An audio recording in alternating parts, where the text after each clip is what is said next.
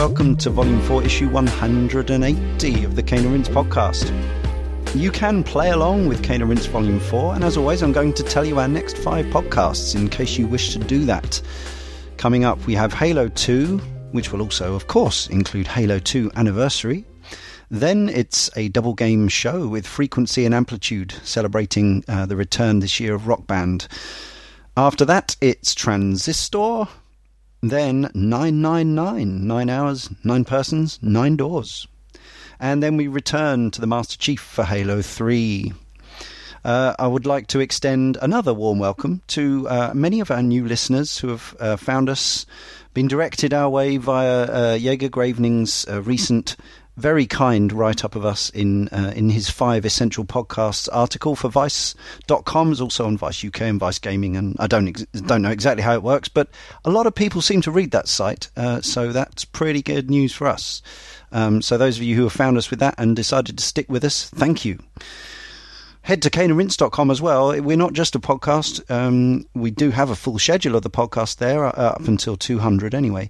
Uh, but we also have a blog with reviews and articles and other treats. We have links to our merchandise store. Uh, so we don't ask for money uh, in any form other than this. We don't have a Patreon or anything like that. But if you want to support us, you can get a t shirt out of it, and we get like a little tiny percentage of each t shirt sale.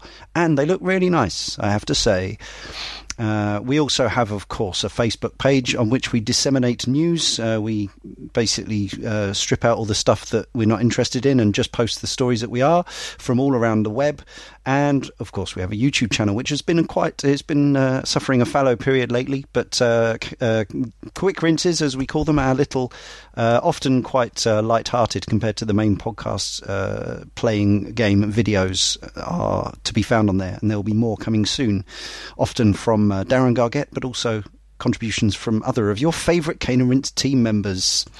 Uh, we also have another podcast which comes out every other Wednesday, and it's all about our love of video games music. It's called Sound of Play.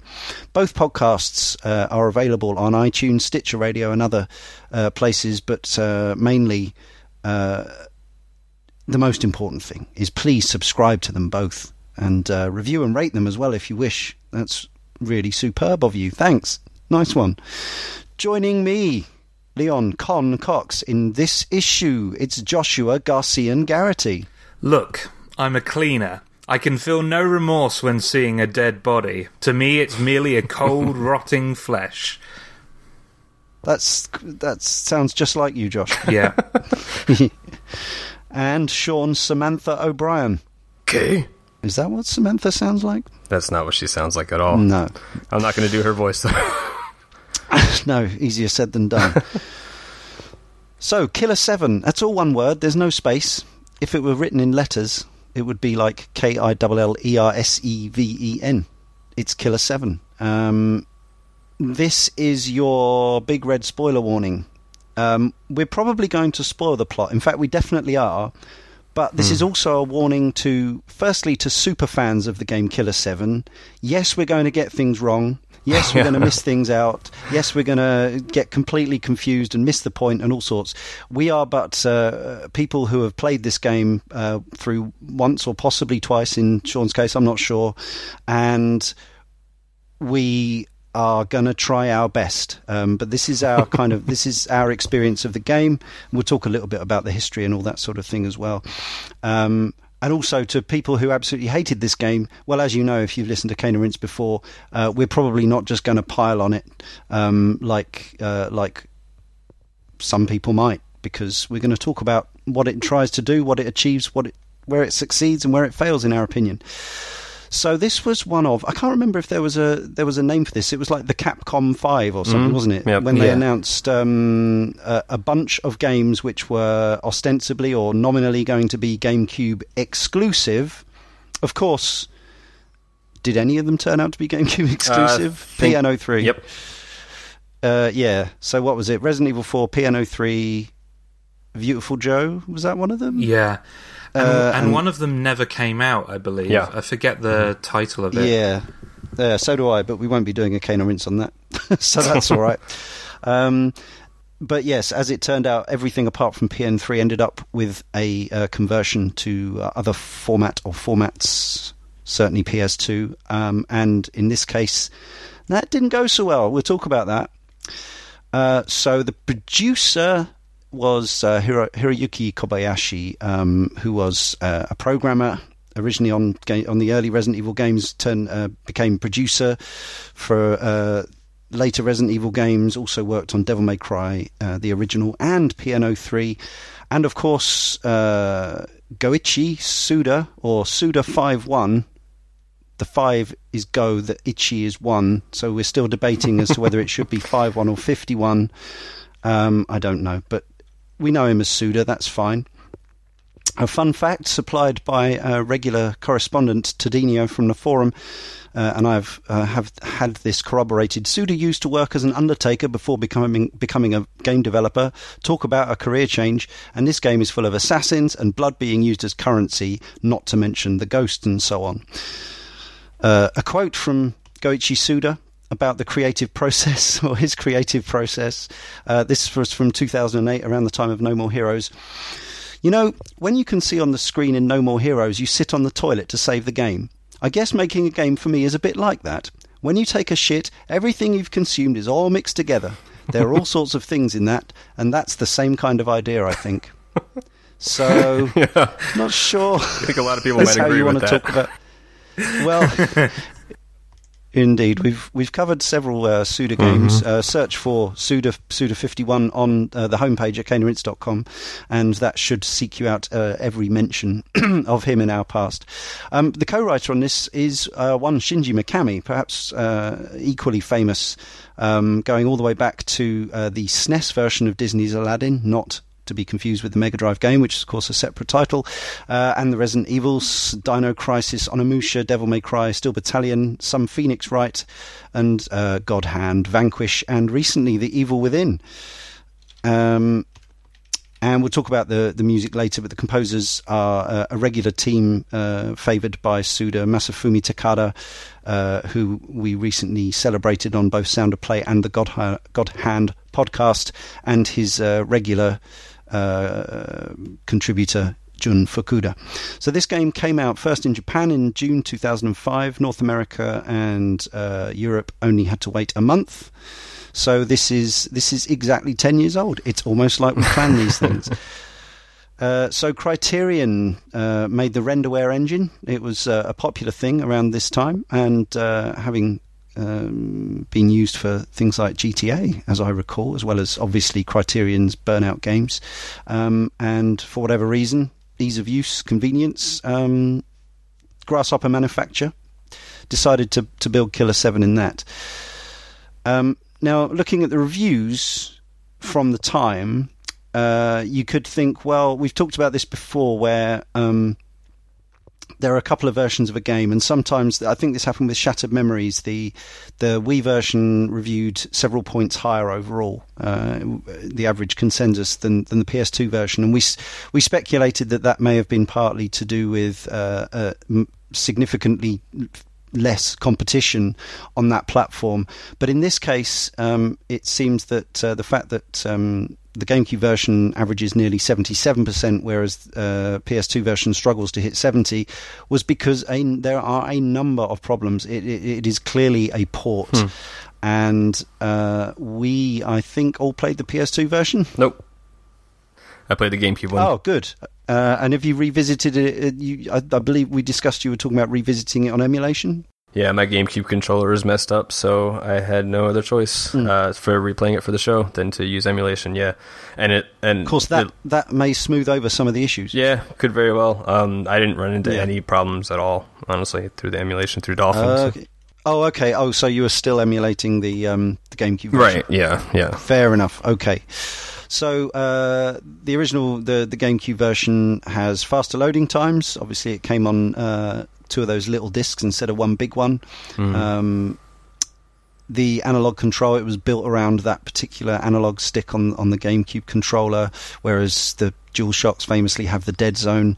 Um, the saving to the memory card and presumably also an emulation as well is instantaneous, uh, whereas on the PS2 you have to sit through the whole, you know, detecting memory cards, saving to memory cards, so on and so on. Um, and perhaps most relevant, well, perhaps most relevant, along with those uh, loading times, uh, the PS2 frame rate is uh, is stuttery in places. Um, uh, it, it, drops pretty badly in areas, uh, and overall, the GameCube version has ever so slightly sharper look to it as well. Um, so the PS2 version does betray the fact that it was a secondary consideration uh, and a port. Of course, the uh, this means that not only the GameCube version, I suspect, was produced in uh, smaller quantities, um, but also uh, it was reviewed better, and therefore to source a GameCube copy will cost you rather more money, between 25 and 55 pounds over here on eBay. I checked, um, whereas the PS2 version you can pick up for anything from like three pounds up to 15 pounds. Um, there are a few little changes as well, whereas the GameCube PAL version had slightly more attention paid to it. Um, so there are some questions regarding dates later in the game, and they were changed to the European format uh, in the GameCube version, but not in the PAL PS2 version. Uh, as I found when trying to enter dates, it actually wanted them in the uh, the American order, so uh, month first. Um, another interesting thing about the Japanese version and I think I'd really, I, I, I, think I'd really have missed this.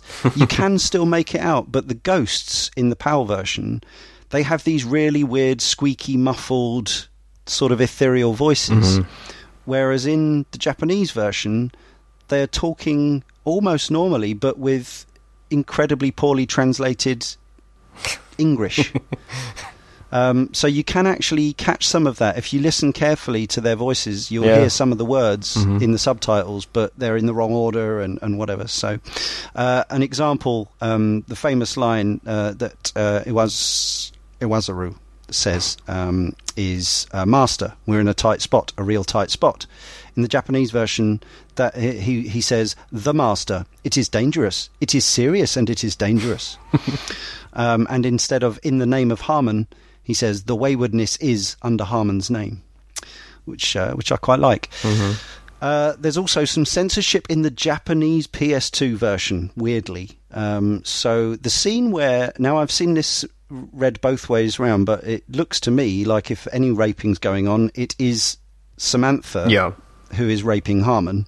Um, I mean, it's hard to tell if he's enjoying it or not, but he's basically comatose in a wheelchair uh, while she rides him and, and is clearly gaining pleasure. Mm-hmm. Um, there in the in the NTSC version and um, the PAL version, there is uh, she's she's audibly enjoying herself, whereas in the Japanese PS2 version, uh, disco music is played over the top, so you can't uh, quite hear that.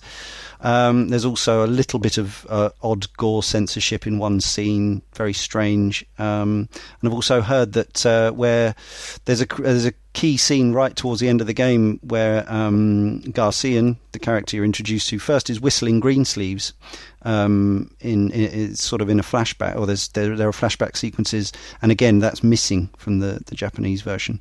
Uh, there's also some slight tweaks to the controls, um, and apparently the original controls were a lot less forgiving about the direction you had your analog stick pointed in, in terms of we, we, obviously we haven't described the control method yet to those who haven't played this game. They, even that's going to take some doing, um, but it sounds like it m- may have been quite frustrating and pernickety yeah. earlier on. Anyway, so yes, uh, we've already talked a little about uh, Sean there. So yes, you you got this at the time, did you? Um, originally on the on the GameCube. Uh, well, I don't remember exactly when I got it. It's during that time period, okay. like I was talking about in the Silent Hill episodes, where I just I don't remember much of games back then. Um, but this was one of I do remember specifically buying this, and it was uh, one of two games that I bought strictly off based on the cover alone. Like I wow. had I had no knowledge of this game whatsoever. I just I was walking into a Best Buy one day and I was just there to buy something. It didn't matter. I just wanted to buy something. It could have been a movie or a CD or whatever. And I was just walking through yeah. the game section and saw uh, uh, Fahrenheit and picked that up just because the cover looked neat. And uh, the same thing with Killer Seven. Um, I just saw the cover and uh, the name struck out at me. Um, I picked up the back of the box and checked it out, and it looked it all looked really interesting. And it was also during a time where I don't know how often this happens over there, but over here, almost every white guy goes through like a everything in Japan is awesome phase, and um, uh, so it, it really spoke out to the whole. I was real into Japanese stuff and punk stuff, and it just Yeah. seemed to really. Uh, it seemed to pique those kind of interests. So, um, yeah, I just randomly So bought it. Surely it the. Capcom name meant something to you, even yeah, as well. yeah, yeah. I guess that helped too. Yeah. So you took it home and you started playing it, and you thought, "What the, Mm-hmm. what heck the is hell this? is this? Yeah, yeah. Did you persist with it all the way through? And Yep. in your first, yeah, okay, Oh, yeah, interesting, right? Uh, and you've revisited, but presumably not every last drop of it recently, because it's quite a long game. Yeah, yeah. I, I Yeah. played most of it, um, but I still remember most of the game. Yeah, so Yeah, I'm sure it came flooding back. yeah, totally. Josh, how about you? Ten years ago, uh, you would have been pretty young for this sort of. Yeah, caper. yeah. This this um, this was my first time playing through the game, but um, I've had the uh, PS2 copy of Killer Seven sitting on my shelf for quite a while. Um, I, I'm familiar with um, Suda Five One's uh, work after this, so No More Yes. Heroes and and uh, and and stuff like that. Um, and I've always been a bit hit and miss with him, um, uh, especially No More Heroes. Like I, I like certain uh, aspects of those games, but then some of the politics in it are a bit troubling, uh, and I'm sure we'll get onto that with this game. um, but um, yeah, I, I kind of signed up for the uh, the Cane and Rinse podcast on this simply because I wanted some motivation to finally pick up that copy on my Yes. shelf and uh, and get it finished. Uh, because this this game, more than any of uh, Suda's uh, work, uh, is kind of talked about in in quite high regard. Despite the review, you know, the reviews at the time were quite middling, but this is definitely a game that picked up steam after release. Um, yeah, so um, unfortunately, I didn't know about the uh, differences between the GameCube and uh, PS2 uh, games at the time. So, yeah, uh, my only experience with the game is the PS2 version, unfortunately. Yes. Um, and uh, we were talking in the virtual green room, and uh, you've been watching some footage of the Cube version and kind of wishing that you'd spent the extra. Yeah, I, I feel like this podcast might have been slightly different on my end if I had played the GameCube version. I, I, I do feel like everything I'm going to say is going to be, you know, qualified with. Th- This was my experience of the game. I understand that if you played the GameCube version, this was probably better, but uh, unfortunately, I, ca- I can't say anything else. We'll bear that in mind. Um, my experience is uh, that I bought this day one of release on the GameCube. I've been following it somewhat in, in the pre-release. Um, not that I, I tend to follow games super closely, never have really before they come out, but um, screenshots had really piqued my interest. Uh, these ribbons of blood flowing from these cell shaded characters looked really interesting. I knew nothing of Suda at this point because uh, most people in the West didn't really. He'd only done worked on two or three previous games, things that hadn't come over. Um, to me, this was a Capcom title. Uh, Shinji Mikami was involved, um, and it looked really fascinating. Um, so I bought it, took it home, had a look at it. Like many, I'm sure, went, "What the heck is this? what is going on?"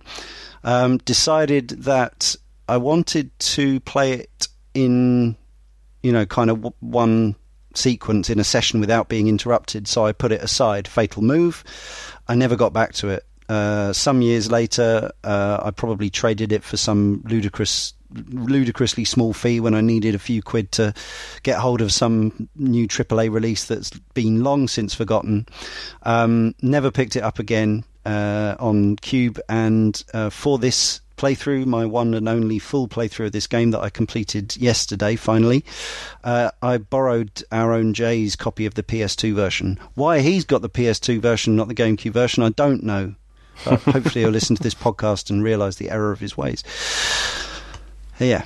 So let's uh, do this. I've already I've already warned you, fans of this game, that we're going to get stuff wrong and miss stuff out. But there it is again. I'm saying it again because I know this this game. I mean, another thing about this game is uh, we haven't used any uh, synonyms yet, but the word strange is going to come up probably quite a bit and and uh, variants thereof. So apologies in advance for that. If you want to play a drinking game or whatever, uh, be my guest. It probably won't make the podcast uh, make any less sense.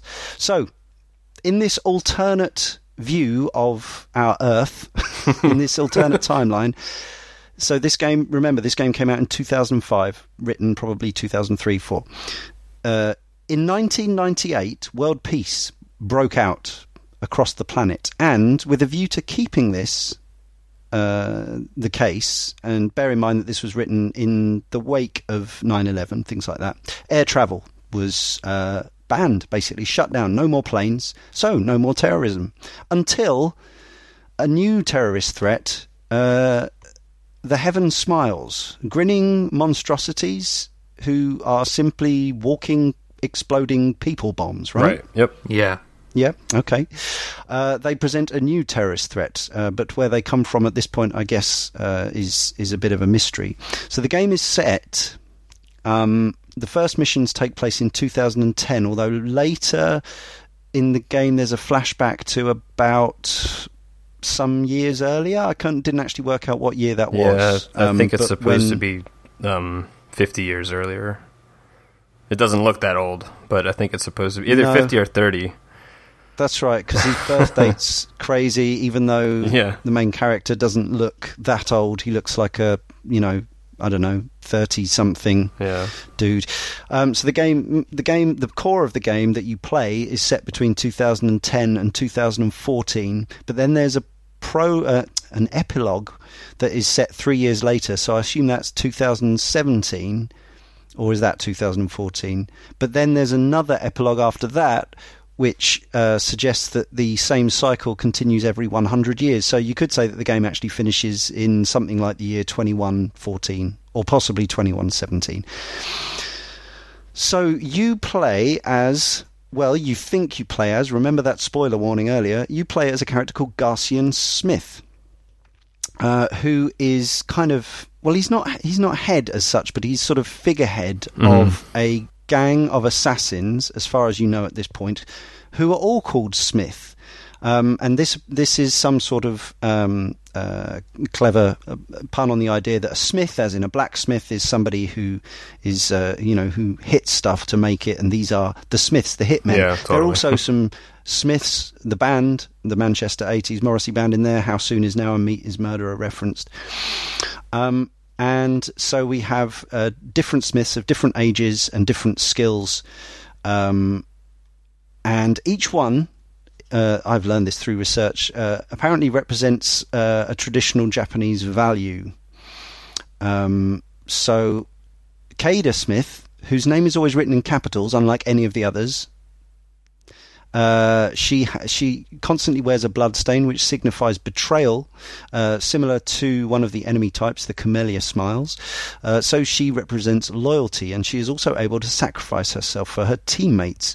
Um, she uh, sort of cuts open an artery to spray acidic blood on barriers, for instance.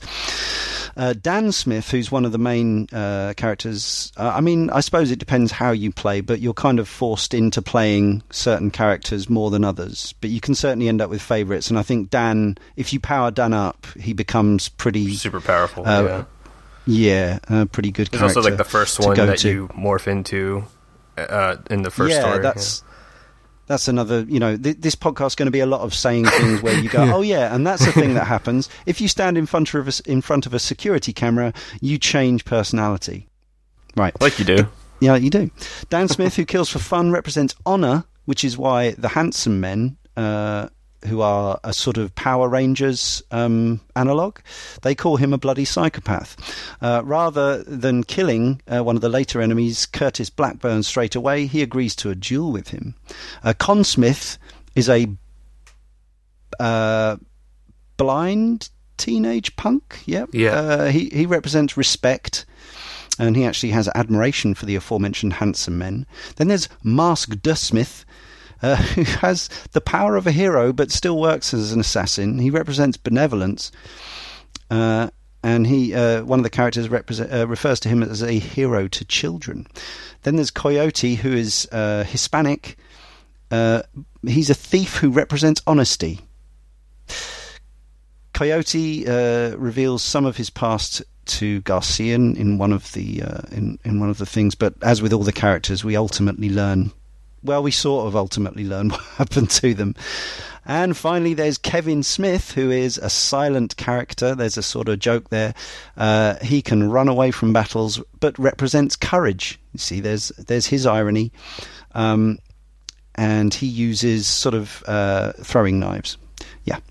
Uh, there are many other supporting characters. We can't possibly go through them all, but probably the one that you speak to the most times uh, is Iwazaru, who is a He's a ghost who dangles from the ceiling all around the various levels you visit. He's wearing uh, a bondage uh, gimp suit, and he always has his uh, finger in front of his mouth because he represents uh, the uh, the third. Um, or, or, well, one third of the three wise monkeys, uh, Iwazaru, who speaks no evil. Um, another thing that I absolutely loved about this game Mm-hmm. I say another thing. Uh, there's lots of things I don't like about this game. One thing I absolutely loved about this game was the names of some of the supporting characters. yeah. uh, I was really struggling with the slog of this game, especially on the PS2 version towards the end. And then it introduced, with a couple of levels to go, a character called Gary Wanderers. And, and, and, and I was immediately won over again. And then right, right near the end, there's a yeah. character called Greg Nightmare. Nightmare yeah, yeah. Uh, s- spectacular. So um, let's get into it. The presentation of this game is is something to comment upon, even in itself. So between everything you do, right, there are multiple different screens of stuff, splash screens. So in between the levels, you'll be going from one location to another, but there's like a top down pixelated map of the USA and little cameo sort of drawings of the places you're going to. Uh, it plays a little bit of music and kind of shows you moving around the map in some way. Um, there'll be a screen just before you load into a level where you shoot at the silhouette of your ultimate target in this level. This serves no real purpose. Nope. before every level, there's a shot of a moon, a really big moon that fills the entire screen. This is non-widescreen. This game, and from 2005, it's uh, four to three only, I think, unless they were, unless I forgot to check the options. Um, the moon starts off as this kind of glowing purple thing. I can't quite remember, um, and goes through various stages of of bizarreness before as the end as you come towards the end of the game the moon which sort of sits there pulsing and humming in the screen for no apparent reason uh, becomes looks like a normal moon so i think from for me the game kind of puts you off whack from the minute you start totally. really interacting with it in any yeah. way yeah like you said the level select screen makes no sense you're shooting this silhouette thing but even that like every other game that I'd played uh, at least before this. You have a level select screen. You just ch- chapter select. You pick the one you want. It puts you in there. And this one, you shoot the little silhouette. It turns into a big mess of blood, and then uh, some Japanese uh, characters appear on the screen. Yeah. And then yeah, the moon thing, and it's just totally makes absolutely no sense, but it's completely different than anything I had seen uh, previous to that. And you know, I love that kind of thing, but I I recognize that most people probably will just think it's strange.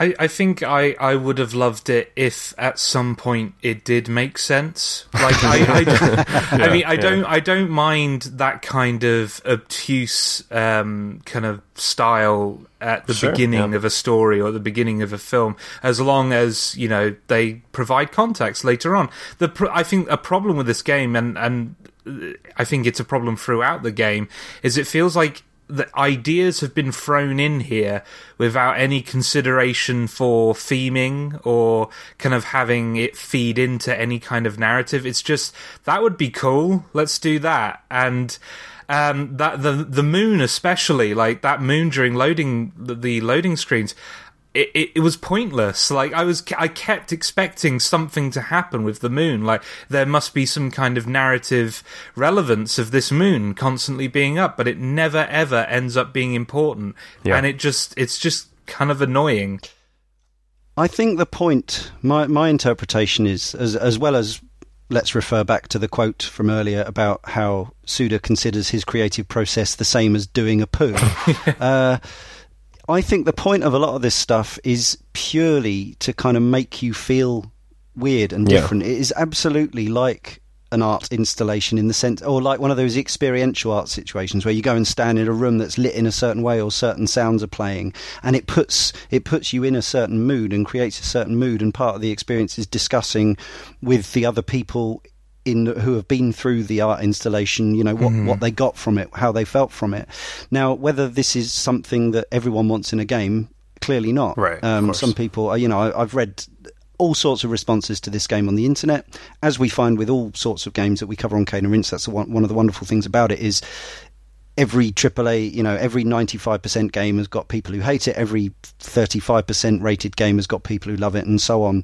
But th- you know, this game really, it's very you you will very quickly, even on one forum thread, find people who just thought it was an absolute pile of unmitigated rubbish from in every sense, from the way it plays to to the t- you know technical considerations to point you know points like the one we're talking about.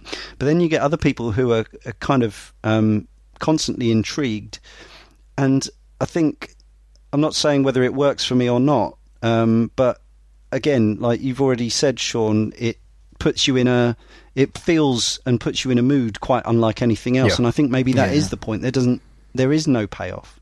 The payoff is the mood. Yeah, that's what I think about. Basically, the whole game. Like, not to summarize, I'm not trying to summarize, but like it's just it constantly changes and and does stuff like that that may not make mm. any sense at all. Like from the beginning to end, it's always doing something different, except for maybe the gameplay.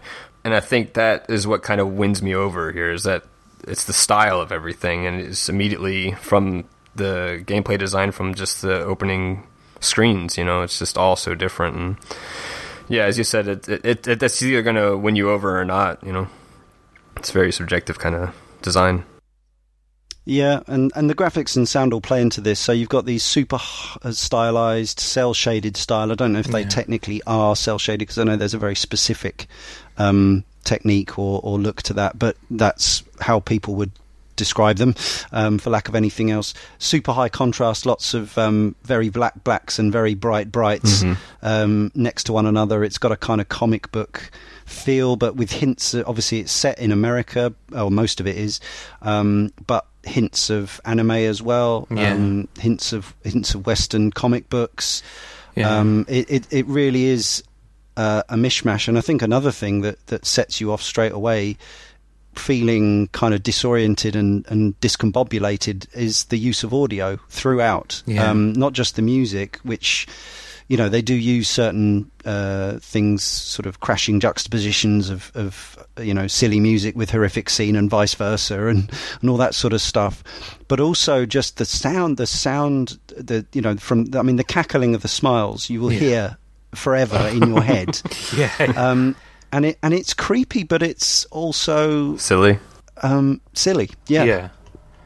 I, I think it strikes a good balance, though. I, I, the sound design is one of the areas I think Killer 7 excels, actually, because all of them are kind of unique to this game to me. A lot of them. It it it, it didn't feel like I was hearing audio from you know a library or something like that. All of these sounds are memorable, and even though they are silly, um, sometimes I, I it always felt silly with purpose rather than accidentally silly. Like say. Um, like the farting noise in, in Silent Hill 4 or something like that. Yeah. But um, yeah, the the laugh of these these smiles is actually quite terrifying. Yeah. especially just because the way the the game works, where you have to scan for them and they're invisible. Having that laugh in the background and going, "Oh God, where where are they? Where where where they where?" And sometimes you know later on in the game they're not right in front of you. Sometimes they're behind you.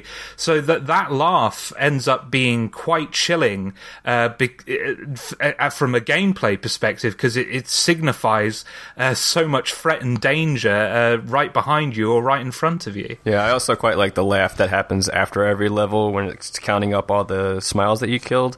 It's almost kind of laughing at you. half-hearted yeah, chuckle. it's almost kind of Yeah, making yeah. fun. You're like, oh, that's all you killed. Oh, that's like that kind of. I did actually wonder if there was a way of um, if if that actually because it, it does tally up the number of heaven smiles you've killed. I wondered if maybe if you were really really good at the game, um, but then actually it, it doesn't really work like that because the only way you can rack up more kills is by deliberately respawning them by Yeah. by leaving rooms and, and going back in. And, and Right, yeah. this game does have a bit of grinding. We'll, we'll get onto that. But um, if you want it to.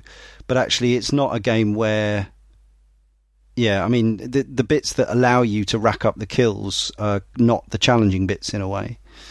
So so yeah I think it is probably just there. Again just another thing to unsettle you with to to make you feel like the game is kind of laughing at you. And again I think that's something that a lot of people would not appreciate.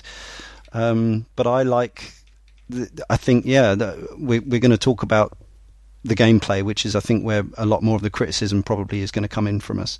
Um, but the overall the mood and the tone is is striking and memorable I think. Um, but yes, onto I mean onto that uh, that gameplay. It's it's such a weird mishmash of stuff. So Yeah. you've got you've got elements of a of a generic standard third person combat game. You've got huge elements of survival horror, but then you've also got some weird hybrid between an on rails Virtua Cop style shooter and a GoldenEye style first person shooter.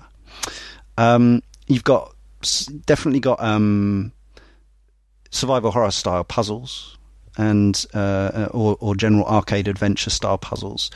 Um, but the pr- perhaps the weirdest, most restrictive and, and I think probably the signature thing about the way this game feels to play is the fact that you move on rails Yeah. and you don't have freedom of movement um, in the same way that you do in, say, No More Heroes, where they, you know, he got rid of that. Um, and I still, to this minute, having played the game up to and slightly beyond the very end yesterday, I still don't know how I feel about this. I found it incredibly claustrophobic, um, and again unsettling and discombobulating. But I was I'm trying so hard to imagine what the game would have been like if it had given you full movement, um, and I think it would have lost something as well. So, how do you feel?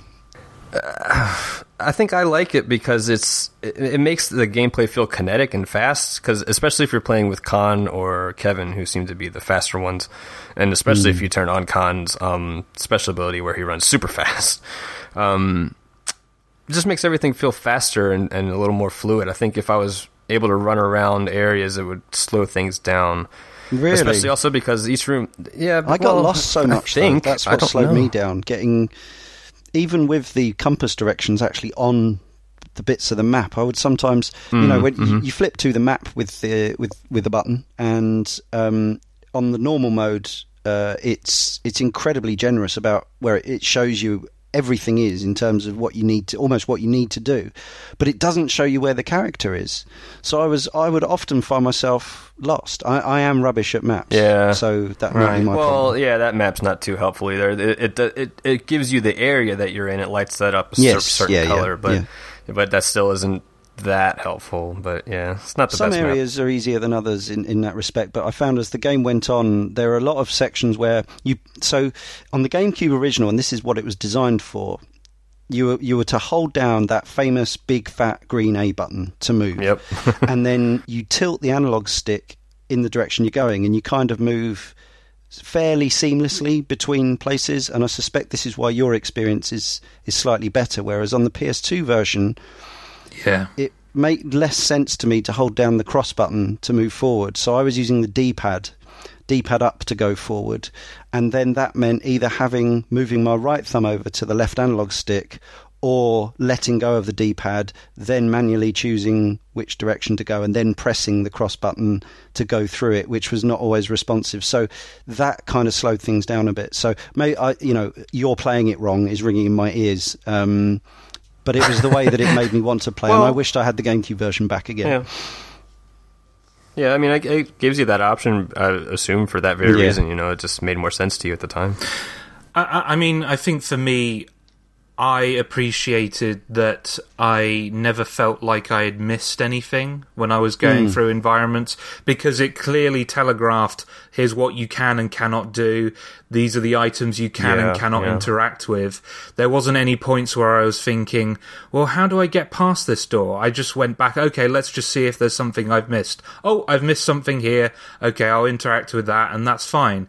Um, uh, so often in this style of game, um, survival horror uh, games, I'll get frustrated at puzzle sections because I just have no idea what I'm meant to be doing. And in this game, there's no confusion whatsoever. And I think uh, it, it becomes problematic at certain points that it's so telegraphed that the puzzles are just non obstacles, they're just busy work.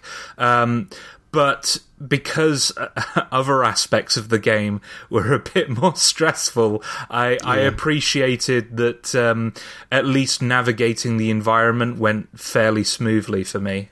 Huh. So it's interesting, yeah. It seemed to be. I think. I think it was my single biggest problem with the game uh, was just getting round. And as I say, in places not a problem, especially some of the more linear levels. It was. Uh, it was. It was nice, and I do. I did enjoy that smooth feeling of kind of gliding on rails round corners and stuff.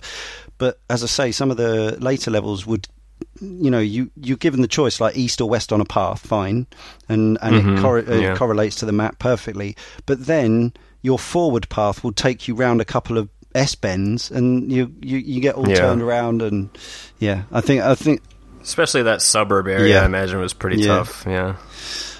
Um, but yes, I, I was absolutely desperate to play something that allowed me to move around properly, though. Like for the whole, I played this game over about a week and a half or something, and I'd read that it was uh, 13 to 15 hours. And I think partly because of the PS2 version, partly because of my map confusion, um, partly because of my meticulous nature, I think it must have. I, there's no game clock, but I think it must have taken me between 20 and 25 hours. Oh, and wow. the next game I'm playing for, you know, as well as having various things on the go, like like Bloodborne and um, uh, and uh, Wolfenstein: The Old Blood. The next game I'm playing for Cane and Rinse is Halo 2. Completely different sort of game, but it was just I'd had to boot it up as soon as I'd finished Killer 7 last night because it was like I can move again. I can actually run around and hide behind things, and um, you know enemies are shooting at me, and I can flank them and and all this sort of move stuff. It, yeah. it was just such a relief. But again, there's a little part of me which thinks it's kind of that's kind of the point of Killer 7. And it was frustrating and limiting and, yeah, claustrophobic is the word I describe it best. But this game is creepy and weird and limiting and claustrophobic. So it kind of fits. Yeah. So I'm conflicted. Yeah, I, I, know. I know. Also, part of the design ethos uh, for for Suda and and the other guys were was they were thinking of it. I know this is blasphemy to a lot of people, but they were thinking of it more as a movie than mm-hmm. a game or story mm. as a game. So they kind of wanted you to they wanted to funnel you through sections to where you get caught up with the story, even though really these chapters have like just story at the beginning, story at the end, and maybe like a little blip in the middle. Yeah. Um, but it's it's felt like they wanted to funnel you through it. Yeah, and it is actually. Uh, I think I found um, the difficulty on the default setting is not hugely difficult. Um, it's it's quite easy to rack up quite a lot of health. Um, you can, it, you know, your penalty for dying is uh, is not great. You simply have to get back to where you died. There's some more things I want to say about that in a minute, but um, and then you carry on from the last room you're in. The save rooms are fairly frequent.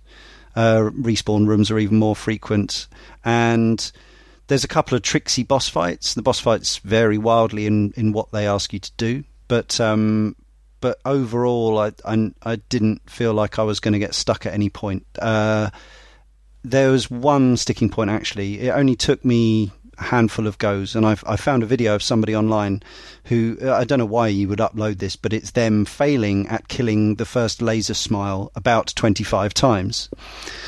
Um, and then actually I realised that you could just use if you've upgraded your characters enough, you get an auto lock on and stuff, so you, so you can just do it yeah. simply with that. But trying to run into the room and then manually target this one hit killer and then aim, aim at his head, and in the PS2 version, the frame rate is is jerky, and you've got the dead uh, Dead Zone on the analog stick, and it all becomes a bit uh, unpleasant. But that was really I, I, can't remember. I think it only took me like three three or four attempts maybe, but um, that was the only the only bit that actually did. Why are you chuckling, Josh?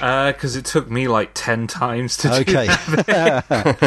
I eventually figured out, I, I, eventually figured out that if you you can lock onto his head and and then it's easy. But like I was trying to manually aim every single time, and just yeah. because the uh, you know the nature of the way the PS2 version of this ga- game controls, it's mm-hmm. really difficult to line up a precise shot from that distance. It is, and um, yeah, yeah, I just it, it, and. I, I, think I would have been less frustrated if um, this game handled death slightly differently. Mm-hmm. Um, I mean, I don't. I I feel like I'm skipping ahead here, but no, it's um, cool. Go for it. Um, just because every time you die, you have to uh, select Garcian to go and collect that person's head.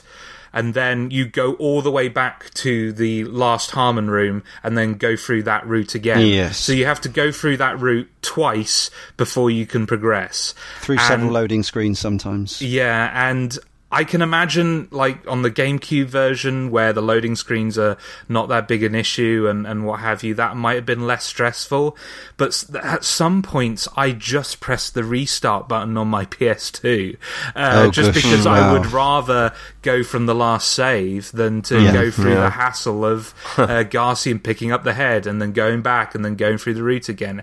And as, you know, especially with this guy who was one hit kill, like it was so frustrating to go through that kind of process over and over again. Yeah. Yeah. Um, and the yeah, the, I mean the the combat experience is obviously a key part about it. It's called Killer Seven. It's got a whole first person thing. As you say, you, you, you go into first person, you bring a sight a cursor up on screen. Yeah. Then you have to press a, a scan button. It doesn't take as long as uh, Samus in, in Metroid Prime, but it takes just a, a second to wash over the screen. You have to be looking at these smiles who are um, initially uh, sort of translucent. You have to bring them into being, um, and this will show you, depending on the character's abilities and their distance, you might see their weak points as well. And um, this is kind of where a large chunk of the the video game element comes in. You are looking to kill them in.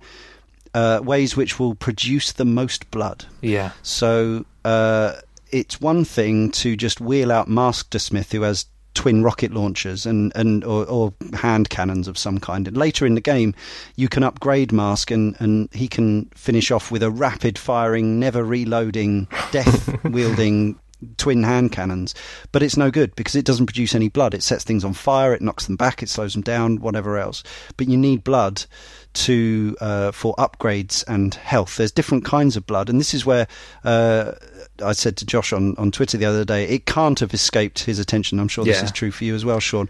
That this is weird. A 10 year old game has all these huge uh, chunks that we've just seen in Bloodborne. Yeah. Now, the game couldn't play, in terms of, um, you know, directness of control, it couldn't be further removed from something produced by Miyazaki and From Software, which is all about that incredibly precise, um, pixel perfect, uh, responsive movement um, and, you know, animation cycles, all that sort of thing.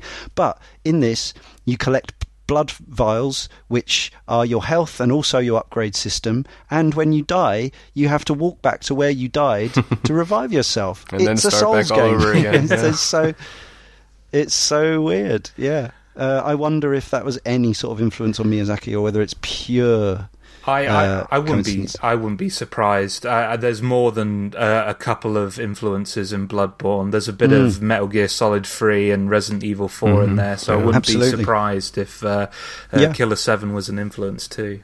Yeah. Um, so, uh, who did we enjoy uh, using um, more than others. Um, uh, Sean, you played the, mm-hmm. the, smoother. You had the smoother experience all around with the combat. So, do, do, you think? Does it sound like you had a better time with it? And, and did you did you therefore you actively look forward to uh, you know um, ganging up on on these uh, creepy smile heaven smile creatures? Yeah, I, I, again, like I was saying earlier about the how different the game is just because like the, the, the, the combat in this is so different from anything else that I've played. that I really mm. enjoyed that aspect of it, and I I liked how fast everything was and how responsive everything was. Especially, uh, you know, again, this might be a GameCube thing, but just like picking up the the gun, aiming super fast, clicking really fast for the scan, you know, the auto detect, everything, all that stuff was like just really responsive. And if you're using Con with his super fast guns, it just it was fun to me. Um, yeah, and just yes, I still haven't seen anything like it since or, or before, and it's just I, I really enjoyed the combat actually. Yeah, and the game is very much it is you know it is that it, it it's funny how this really uh, this multiple faceted game with all these complicated story elements that we will be coming back to when we talk about the endings. Um, actually boils down to a shooting gallery game. Mm-hmm. Yeah, um, and and like most of the enemies, you, are talking about it being fast and responsive, and certainly that I, I, suspect that isn't the words Josh would use to describe his experience with the PS2 version. But actually, a lot of the enemies are slow. Like so there's a few, yeah. there's a few ones that are quick. There's there's the little flying ones, and apologies for forgetting all the names, Killer Seven fans. Um, there's the big ones with the cockpits on their heads that swoop from side to side. But actually, a lot of them, like I think one of my favourites, were the ones that trundle along the spheres, yeah. and they just yeah, make yeah. a jingly noise yeah. like a like a creepy clown toy or something. and and it's I mean it, it's it's hard to describe their faces, the Heaven Smiles faces, but they've got these. It, it's one of those things where if you just describe them, it'll just sound like any other generic monster. but there's something about the way they're put together, the way the, the the crookedness of their smiles and the blankness of their expressions and the noises they make that I found them genuinely creepy. Yeah. So I enjoyed every time I blew one away by catching its weak spot, especially if it was from a distance or, you know, whatever. And you get so you get these sound bites from the from the Killer Seven. Um, uh, yeah, even despite I had some technical issues too. Um, yeah. With the PS2 version, I I did have some fun with it when it wasn't being horribly jerky. Yeah, I mean, I, I have to say, I, am sorry, I kind of led with a negative example with the laser smile, but like overall, 75% of the time, I did actually enjoy the combat. Um, I think for me, it really depended on the type of heaven smile that I was fighting. Yes. So um, the regular heaven smiles, they're fine, easy to deal with. Um, so the rolling ones that you mentioned, the ball ones, they're really fun to take out. I really like the uh, ones that wear mithril armor uh, yeah. because that's a test of accuracy, and, and, and all of those those types of enemies I found really fun. The ones that have planes on their backs and fly towards you in a curving arc, yeah. they're incredibly frustrating to fight. yeah. Um, I was trying to think of some other examples of stuff that I found for us. The ones that just roll, not the ball ones, but the ones the that ones, yeah. are regular humanoid shape but roll towards you. They're frustrating. But yeah. like overall, um, I, I did find it fun. Dan, Dan was kind of the character of choice for me, um, just because of how powerful he was, uh, and you know him unlike uh, you know the mask who cannot get any blood he was powerful and could farm resources really effectively. Um, and and the encounters you have with the the kind of egg laying heaven smiles um, um, they were, I, no. yeah I, I, I found those really fun to take out with Dan. Um, it's just whenever it asks you to take out things from a distance, from really yeah. far away, or or there's a boss battle in particular with um, uh, two guys with their their skulls opened up, and the oh, yeah. game requires you to go through this series that, of motions. Oh, yeah, that was quite frustrating, um, actually. Yeah, uh, take them out, and the the time period you have to actually do any kind of yeah, effective damage yeah. to these guys is so minuscule. Now I can imagine, you know, if I was playing the GameCube version and the controls yeah. are slightly more precise and I had a a bit more control over that reticule, that would have been less frustrating. But because it was so hard to line up shots from that kind of distance yeah, with the absolutely. PS2 controller, it, it, it drove me a little bit mad. yeah. Um, yeah. But like by and large, I, I I did enjoy the the combat. I just I think there were certain enemies that needed to be cut out of the game, and certain styles of enemy that could have been focused on more and would have made the game more uh, appealing overall. Yeah, I mean it's something we've already said it a lot, um, but I think it is worth sort of stressing that the when it comes to the combat, which is you know which is a huge part of this game, shooting Heaven Smiles, two little technical aspects. So the fact that the you know, it was built for the GameCube, so it's got and the, and the GameCube's analog stick was just you know it was just just so just so spot on. Whereas you know famously, I'm, I'm I, I I like the DualShock controller, but famously the analog sticks have a dead zone, and that is a killer. Um, no pun intended for this. Combine that with the uh, at times uh, visible frame rate issues, and those two things together are they they absolutely do I, I would say, kind of objectively damage the game that Suda was trying to make you play. Now, I think it's something also that a lot of people would probably neither, you know, either not care about or not particularly notice or, you know, just get the PS2 version because it's three quid compared to 25 quid. But I think for, for, for somebody who's really trying to get the best possible experience out of this, I, I can't, yeah, I, I, having played a, a, little bit of the GameCube version, um, but a lot of the PS2 version and and done some research, I, I, don't think you can probably overemphasize to to a gaming connoisseur, as as, as the listeners of our show uh, tend to be, that that it would absolutely be worth seeking out the um, the Nintendo release because, it, yeah, it's a real shame. As I say, I don't, I wouldn't say that it's completely ruinous, but it but it damages the experience. Well, yeah, I mean, it's such a big part of the game, as you're saying. It's just, yeah, to see those kind of things happen over and over again. Like I'm uh, now, I'm like super glad that I played yeah. the GameCube version because man, that's brutal. Yeah.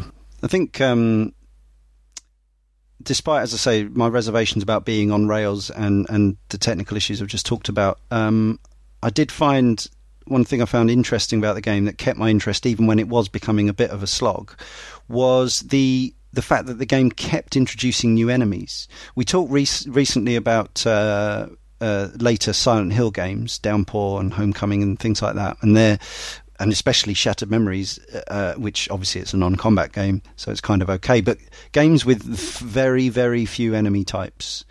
Um, in a in a, I mean, those games are actually shorter, and so they can get away with it to an extent. But in a game this long, thirteen to twenty something hours, depending on how you play it, uh, it would have been pretty dull, I think, just to fight the bog standard Heaven Smiles over and over again. And in fact, again, one of the, the most gamey game parts of the game is um, is later in uh, the levels you will be thrown different challenges. Um, so it will be one type of smile coming around the corner, followed by another, followed by another down the next corridor, and you have to switch between the characters, which you can do at will. And by the way, one of the criticisms I was going to level at the game early on was how what a pain it was that right. you had to go to the Harman room every time you wanted to switch character. Uh, and then I realised about hmm. three levels in that, that, you can just go into the start menu and, and do that. Yep. I don't remember it told me that at any point, it, but it probably it does, did. Yeah. No. Well, okay. The, the only stipulation there is that if each level starts off with three three of them definitely woken up and yes, three of them not, yeah. and you always you can't wake them up just from the start menu. You have to go to the Harman room and wake them up there, and that That's also right. depends on how many enemies you've killed by the time you got to that room. So yes, so you sometimes have to go out twice and either either grind a bit or, yeah. or um, just mm. carry on the level until until you can wake everybody up. Um, there there were sort of I did while I was playing, I could think that there were logical reasons for doing it that way, but I'm struggling to think what they are in in retrospect. Um, there definitely were some. Um, but that whole uh, you know, seeing a new enemy type and knowing that the character you had was not the right person for it. Like there's these ones with these uh, sort of metal wing flaps out the side, and you have to shoot them in alternate uh, flanks to get them to spin and show their weak point. And so uh, you can also just flame them to death with mask.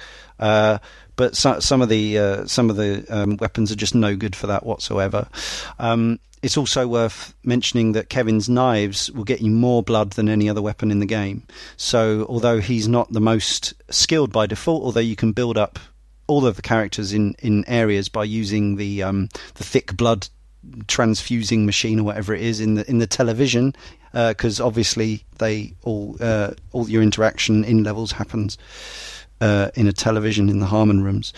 Um, he he is the one to play as like you should it, it it's it's a risk reward thing. It's trying to steer you into you know you tend to want to use Dan or, or Coyote because they they feel like they're the toughest. Also, everyone's got a different size energy bar. We haven't mentioned that. So some some are, are quick and weak like Con, um, and Kaede has the advantage of a scoped gun, um, which is uh, at least somewhat helpful for the ranged uh, enemies that Josh was mentioning. But of course, she doesn't have she doesn't have the best. She can't take the uh, the, the greatest amount of hits. Um, one of the rings you collect, most of these are for solving puzzles. Uh, these are delivered by uh, a character known as Susie Sumner, who is a disembodied head. Uh, a bit like uh, Murray in uh, the Curse of Monkey Island, I suppose, um, but much much creepier.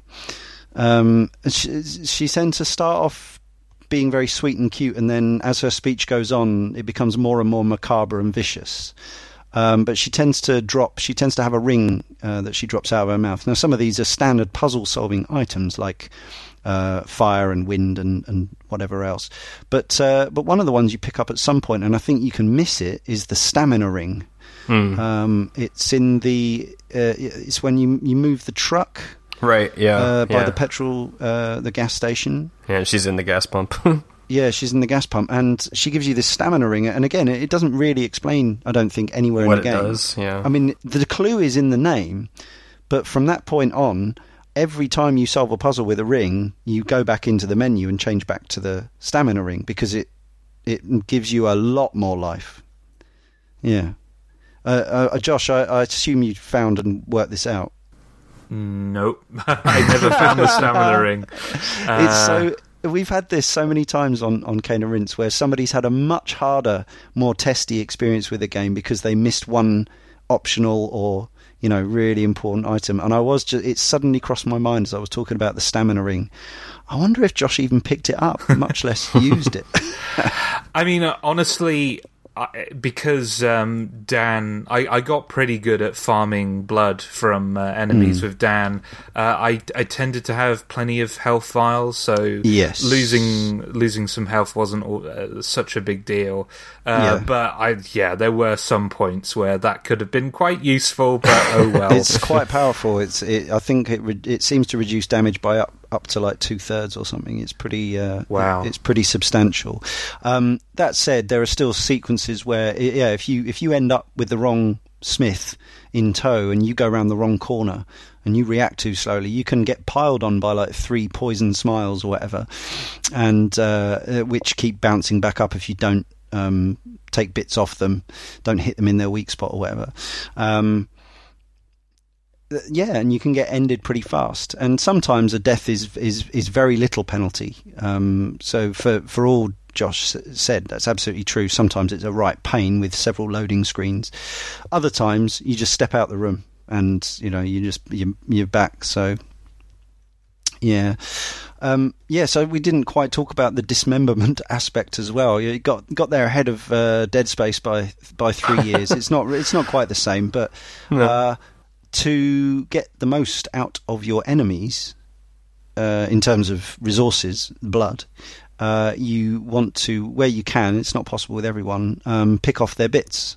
So um, shoot, shoot them. You can actually, you know, have them so that they end up crawling on the ground towards you, like a like a kind of Resident Evil sort of nasty situation. Um, and again, you know, when isn't it fun in a video game to shoot extremities off something? yeah. Yeah. Never. That's when. If I saw Yeah. the weak spots, though, I almost always went for those first. Just I don't Yeah. know why. It just it was like a impulse to just go for the weak spots as fast as I could. But like the the ones that run at you specifically, always went for the Yeah. legs first. You know, even though when they get on the ground, they don't move as slow as like the Dead Space uh, monsters. They still move at a decent rate, but definitely get the advantage. Once um, once again, I can't remember its official title, and and it's a one-off. Um, there is one enemy in this game which clearly inspired Shinji Mikami to make the regenerator in Resident Evil Four. It it appears at the end of a corridor as the new smiles tend to do, and it has various uh, lumps on it. yeah. Um, it's got multiple targets that you have to you have to shoot off, and then when you get it down to one, uh, it charges at you. It's not quite the same as a regenerator, but it but I felt that like that sort of act of um, zooming in on you know visible weak points and picking it off as it slowly lumbered towards you really reminded me. And you know, Shinji Mikami's a link, so Sure, totally, yeah. so why not? Let's talk about Samantha Smith. I didn't even know she was a Smith until later in the game. She was just Samantha. Yeah, I thought it was Um, Libson or something. Maybe I've got Maybe that wrong then. I don't know. Yeah. Hmm. Uh, I'm sure I've seen her referred to as Samantha Yeah, Smith somewhere, but sure. that doesn't mean it's right because I've seen a, I've seen a few other mistakes. So my apologies if that's incorrect. It doesn't make sense that she is a Smith, and, Right, and in fact, it makes things particularly messed up. Uh, so let's hope she isn't. So sometimes you go into a into a Harman room, uh, of which there are many, and, and there are lots of video game classic video game conveniences in Killer Seven. There's no attempt at any sort of logical realism in, in many aspects of this game. Uh, but sometimes you go into a Harman room and the light is on or off. I forget which way round it is. If the light's off, Uh, yeah, if it's off, then it's a save room. If she's a say she's dressed in a, Right, in a maid, in a maid outfit, outfit, which is yeah. not overtly sexualized. I would no. didn't no, just I would say her you know, other outfit's more sexualized than. Yeah, yeah. Um, and then, but the other, yeah, the other time you go into a room and the lights on, it's not a save room, and she is off duty. But when you see her in these uh, off duty uh, scenes outside of the levels, um, she's really messed up. Yeah. yeah. So she, so she, she pushes old Harman around, um, in in his wheelchair. Who is he's the kind of he's the master of the Killer Seven. Um, but she basically hits him, rapes him, Yep. abuses him. What is all Yeah. this about? Is this is this is this is this uh, Suda's usual um, unpleasant portrayal of women, or is I- there I some mean, very I- good reason for this? I, I mean, I, I, I, we've kind of talked about this every time we've had a Suda game on Cane and Rinse, but this game kind of convinced me that he hates women. Like the Right. the depiction of women in this game is kind of disgusting. Um, like Samantha is a monster, and then there's a scene where a guy says, "I'll tell you the secret." To hitting on women, and then as he dies, he says, "Oh, by the way, all women are the same." Right. Yeah. Yeah. and it's just stuff like that. And then there's just a vote, uh, you know, overt sexualization of like almost every kind of like the handsome. Uh, the handsome men, all the female ones of jiggling breast and and stuff like that, and it's just I've gotten to the point now where I I can no longer kind of like give Suda a pass anymore because it's so ad- his kind of I feel misogyny is really overt, um, and I, I'd be curious to go back and play No More Heroes and, and some of his later titles and, and see if I feel that uh, that stuff is even worse now in, in retrospect. But like, I just, yeah, I, I, I felt really uncomfortable during a lot of these sequences. There was uh, there's a character who turns up quite late in the game, a female character who uh, ostensibly seems quite cool. She's tough. She's um, forthright. She's a, she's another killer from another. Um, well, she's been hired by somebody else basically, but then she's she's uh, she's just wearing a coat or something that's um, split up to her crotch, Right, yeah. and um, and it's like she's just got like a, a a slim bit of belt holding the the front together with most of her breasts showing off. And you just think, yeah, and uh, you know, this was this was ten years ago when things like this. It's like saying, well, it was all right in the 70s It was okay in two thousand and five. well, it wasn't, but we had we hadn't really started having these discussions in the same way. I think yeah. um, it was you know probably the beginning of of these uh, you know very important and worthwhile discussions. Uh, well, that's how we feel about it anyway. Um, I have a really uh, quite. Um, I'm really quite convinced about what I think about Goichi Suda. Um, what I think is something I can't really say um, because it's sort of thing that somebody might say is, is libelous, and we have quite a lot of listeners now. But to put it euphemistically, as I can, I think he is somebody who isn't entirely convinced of his own um, proclivities. So I think that he has a resentment for females because he doesn't find them as alluring as he wants to. I see. I, I see what you're saying, but I, am doesn't make I, it right. I, yeah, yeah. I, I, I think I'm, I'm, I think that's giving him, cutting him some slack. I, I think what I'm seeing is like, I, what It's I'm straight seeing is hatred. outright misogyny. Like, sure, yeah. it, it's pure. It's pure supposition on my part. Uh, Yeah. uh, you know, I've I've never. Yeah, I, I you know I don't know the guy. I've never spoken to the guy, but I have seen this in other people that I've known, and um, yeah, I don't know what else I can say really, but but that that's my theory. Um, but that's not to say that it makes it makes certain things okay. You guys, you guys have me worried now because uh, I don't know. I don't like. I can see totally what you guys are saying, and especially it's definitely not um, a good thing the way he portrays women in his games. But for some reason, Yeah. especially in Killer Seven, I don't know. It just didn't bother me. It it didn't affect me, or, or I didn't get that impression um, from Samantha. I just thought she was weird and different. Um, I see it totally in his later games, you know, especially as it goes on, you know, with Lollipop and uh, and uh, Shadows. But um, for for some reason in this one, it just didn't really uh, it didn't offend me. I guess. I'm actually with you to a point, um, despite what I just said, because um, I definitely found it more troubling in the more recent games of his I've played, um, and I think that's because even though they do share sort of uh, similarities of aesthetic and mood and tone and things, this is the game that feels most like a a ridiculous.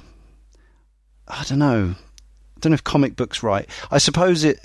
And again, this is somebody who doesn't uh, necessarily deserve some of the slack he gets cut, but it has that Tarantino esque thing where, for some reason, he think he is Yeah. obsessed with using the N word in his films, and sometimes you think, is that right? Is that okay?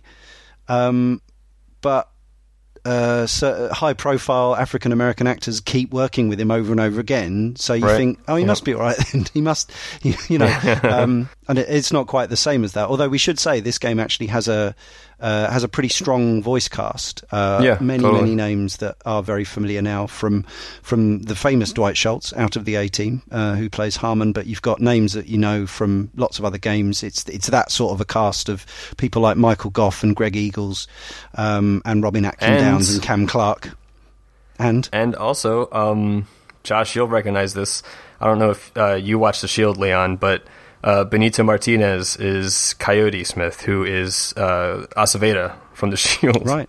Oh, okay. right. Oh, that's that's Yeah. that's really cool. yeah, uh, yeah, and Tara Strong, and yeah, lots lots of other people like this. And and uh, overall, I'd say you know I don't I don't think it's um it's a masterpiece of scripting and acting, but um I mean I think that like the uh, localization work is pretty strong actually. Yeah. Yeah. Um, and I, d- I don't know who did it. Um, and I think the acting is is um, generally solid on in that uh, you know mid two thousands comic book video game kind of style. It's yeah, it's not it's not necessarily um, high culture you know stage acting or whatever, but it but it's um, it does it does the trick. And yeah, I, I, I kind of I segued to that because I was thinking about female actors female actors playing those parts and and you know and agreeing to do it. And that, and again I know that doesn't necessarily make things okay. Um, but yeah it's something it's something that interests me. I don't know how I feel to be truthful.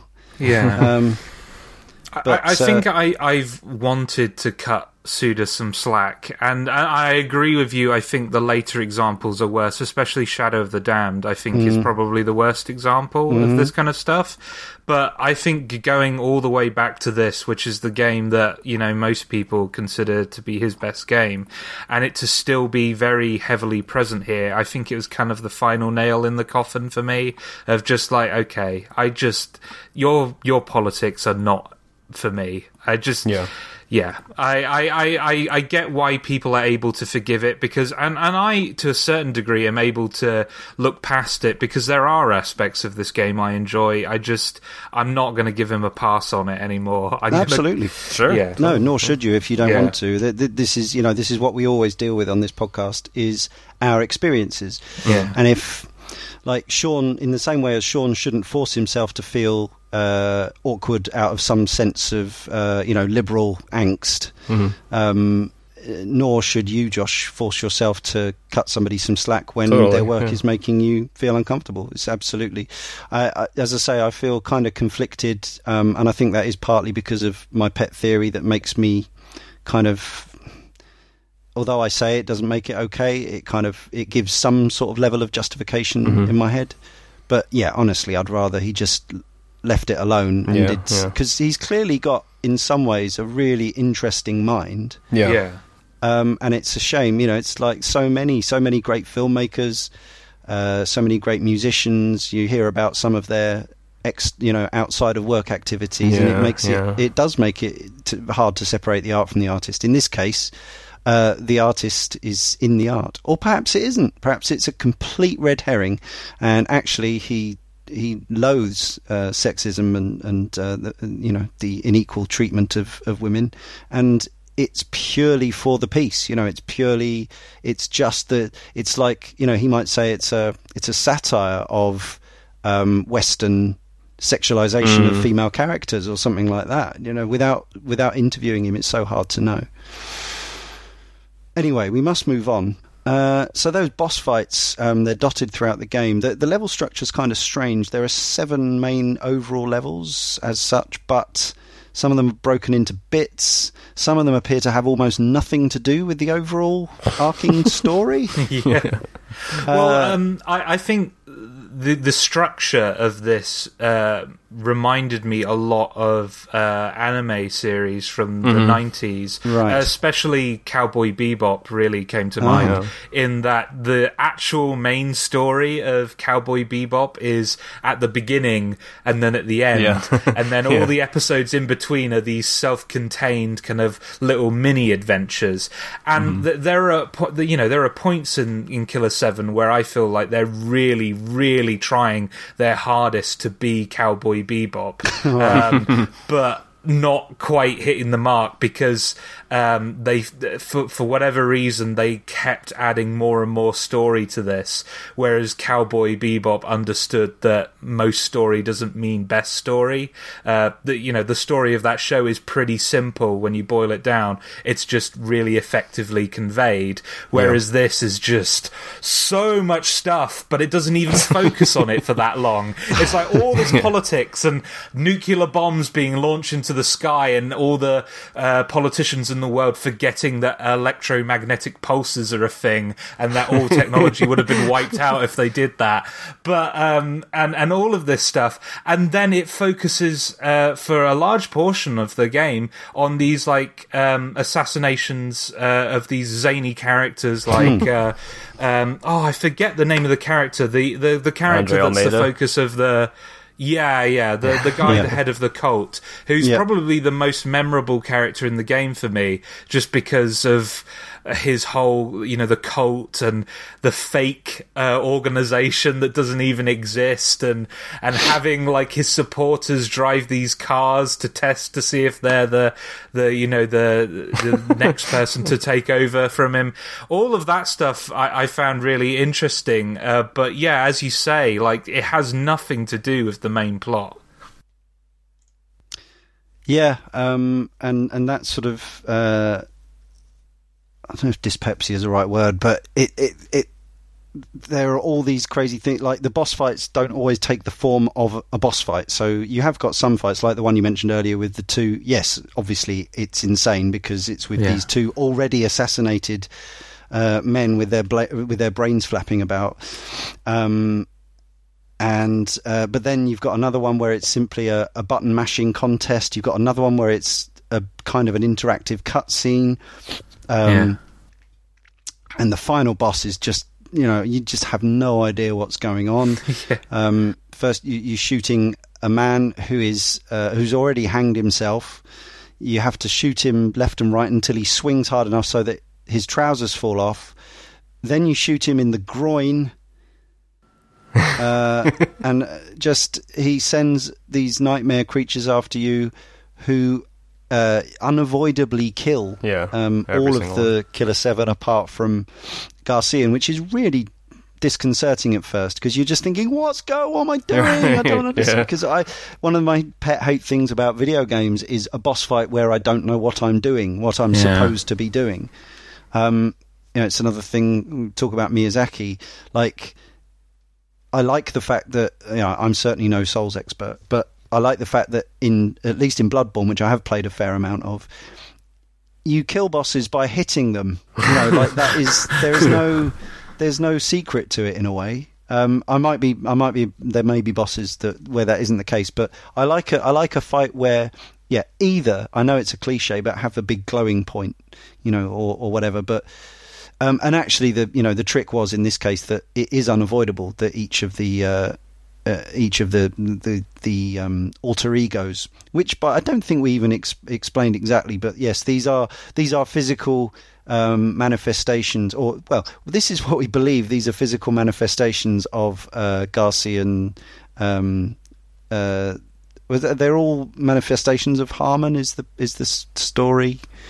Um, Oh, um, or are they manifestations of Emir, or Right, what, yeah, what's going on and- there? hang on, we haven't mentioned Emir yet. Oh, sorry.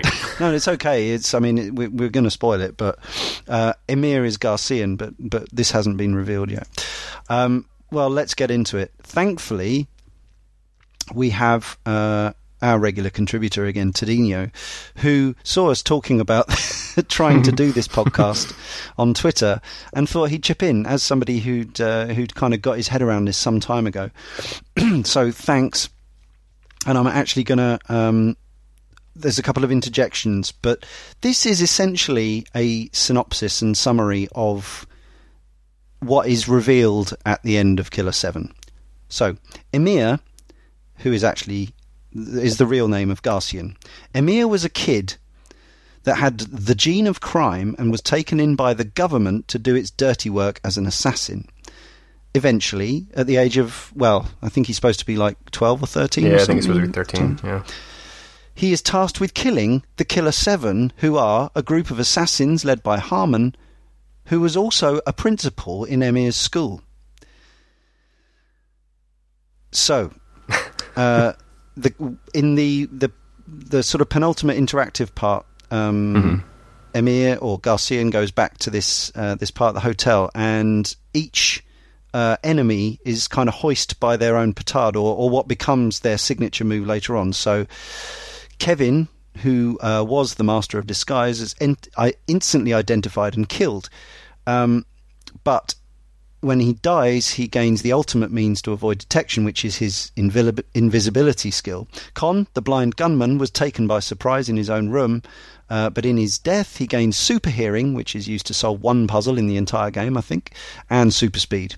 Kaede, who uh, who h- finds hidden paths, couldn't hide and therefore died, uh, and in her death. After having tried to place a barrier between her and her assassin, she breaks barriers. Coyote, who can, uh, in his puzzle solving thing, is to jump up roofs, basically. Uh, he is outflanked in this uh, and outwitted, so uh, in death, he has the ingenuity that could have saved his life. Mask was struck down when he was unmasked and most vulnerable in the shower. Uh, but Mask presents the image of an invulnerable superhero with his mask, uh, but is killed effortlessly while not wearing it. Whereas in his death, his mask grants him incredible powers, making him the strongest of the group. Uh, Dan Hard-Boiled Badass can't beat Emir in a one-on-one standoff.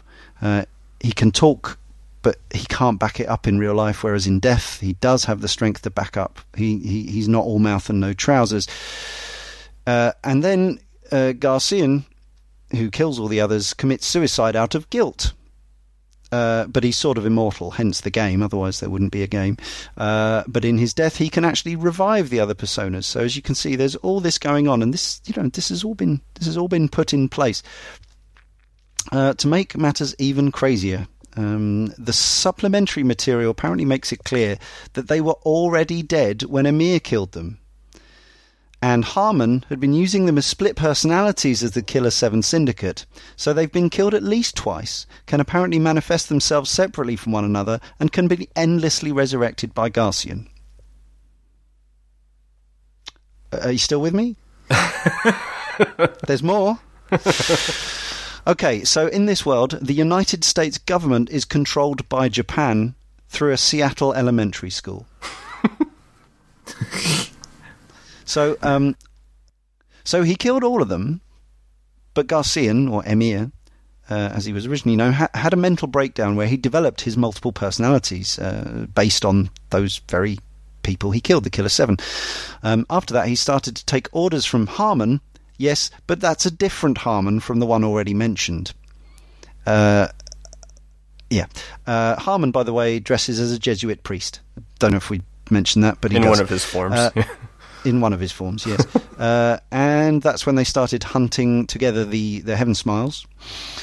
Uh, so, in the world of Killer 7, it's one where the UN has an incredible amount of power, and its only opposition is the Heaven Smile, the terrorist group, so dangerous that all air traffic in the world was banned, as we mentioned at the top of the show. During the time of the game, there's a conspiracy involving a bid for power by the Japanese government, and some of them were in league with the Heaven Smile. So, using that as an excuse, the US obliterates Japan with nukes.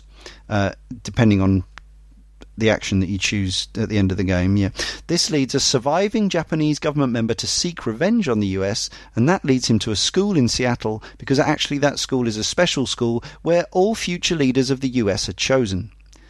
That's because the Secretary of Education is actually the most powerful man in America, because most election ballots are in school, therefore giving the Education Ministry the means to select any leader they want.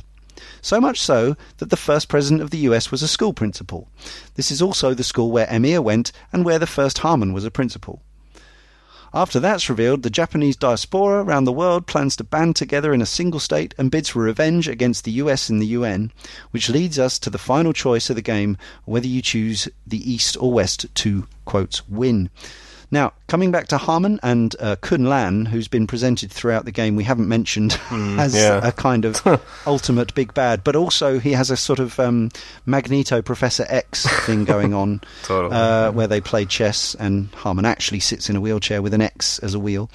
Uh, they these are actually the personification of the West and East, respectively, and are a constant struggle throughout history, manipulating events from the shadows. They can also be seen as order versus chaos. Harman's order is the United Nations, and he uses Emir and the Killer Seven to maintain that order against Kun Lan, who created the Heaven Smile. He himself is the last smile, and manipulated the Japanese to tear down Harman's order. A hundred years later, the two continue to fight each other for supremacy around the globe. So,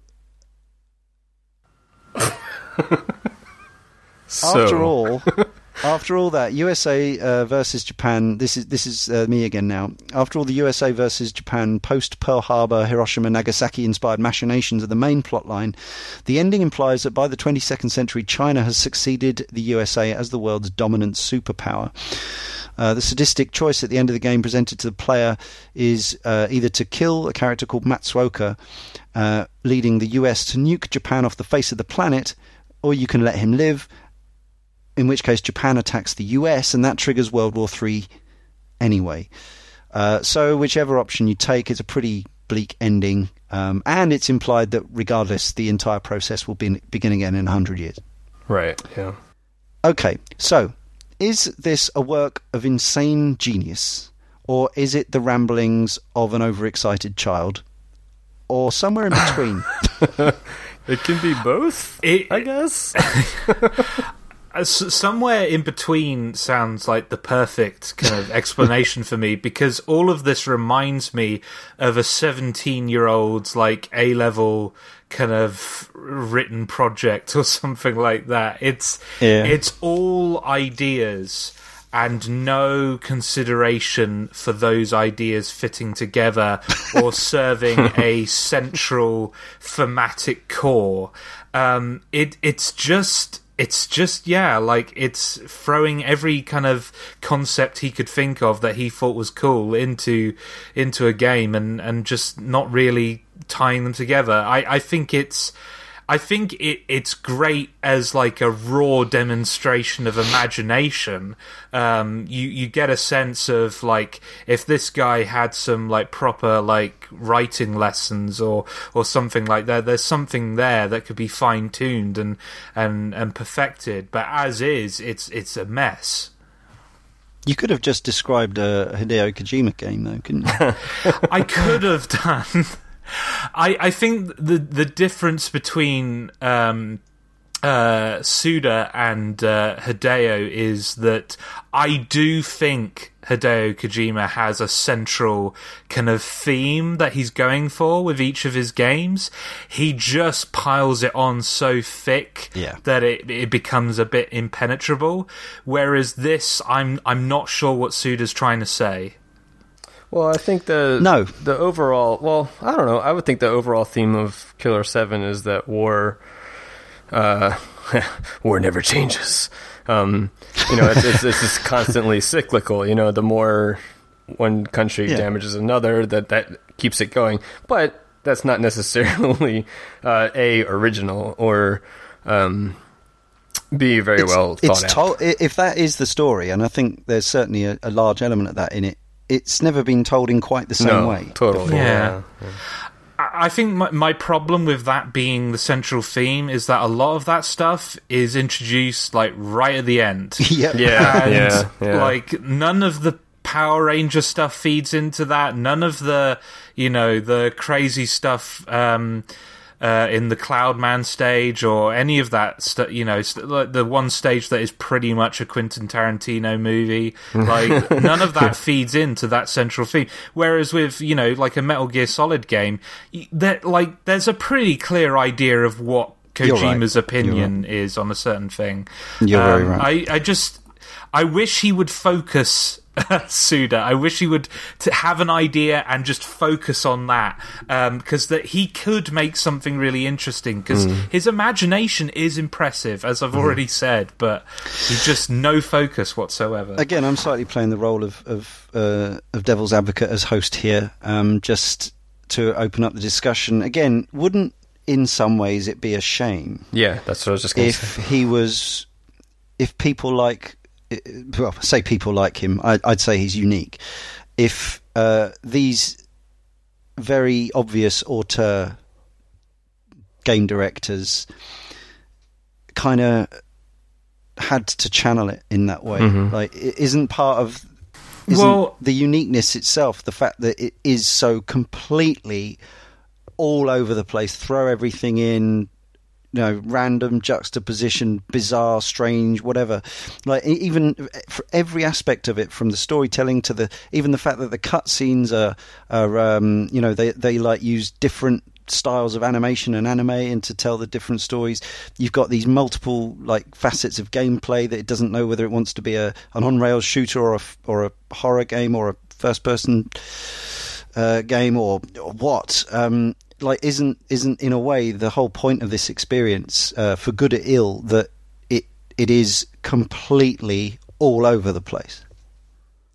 I, I mean, I can see the appeal for other people, but for me, like I much re- prefer Miyazaki's approach, where everything does have a purpose and everything it does feed into the narrative, and um, like. Uh, I, I don't know. Like I, uh, for me, it feels like wasted potential. Uh, for other people, they might look at this and go, "Wow, this is all over the place. Isn't this cool? Isn't this off the wall?" But for me, it's just like, well, it's great. Like it's great, like raw imagination. Calm but down. but I, I I look at Miyazaki's like work with Dark Souls and, and you know more recently uh, Bloodborne, where that is just everything ties together and fits together so perfectly once you've wrapped your head around the entire plot and every inch of that game.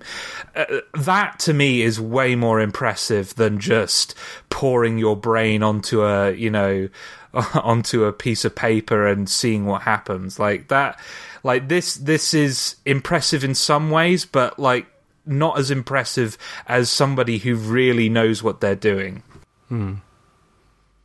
Sean, Yeah, how do you feel um, about it overall? total opposite.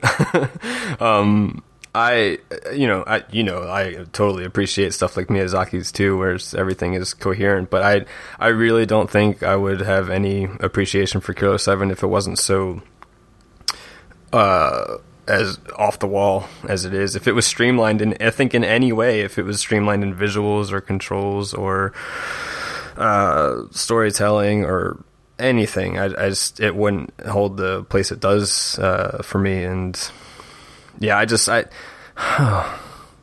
but I totally understand why people would not get into that at all. You know, it's kind of like uh, people who don't like punk music.